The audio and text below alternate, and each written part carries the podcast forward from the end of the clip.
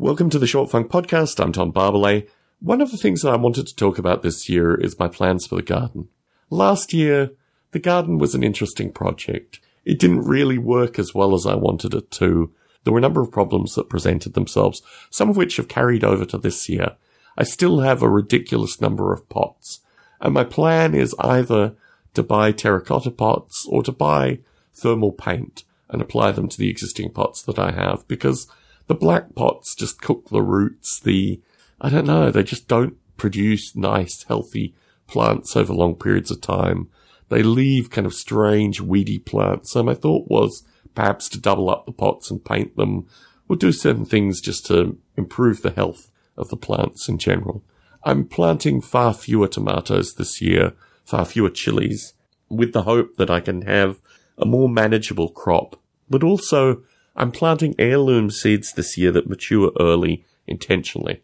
And this was done on purpose because the crop last year really started occurring very late in the season and it was very stringy and I planted them too early and they just came too late, basically.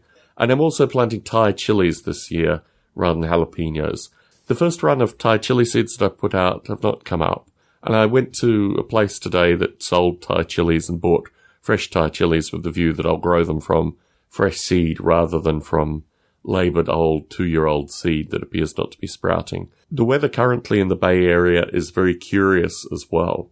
And that curiosity, I think, is changing some of the aspects of the garden. I've had the early tomatoes come up already. They're in small seedling form. I've put them into one gallon pots with the view that I'm still deciding what to plant them into, whether I plant them into large 10 gallon pots or how I actually do that whole thing. Still working out how that thing comes together. But in the short term, I'm just trying to get them to comfortable, bushy, initial tomatoes, probably a foot tall, and then I'll work out what's actually happening with the pot situation. Probably about two thirds of the soil from last year I put back in the garden.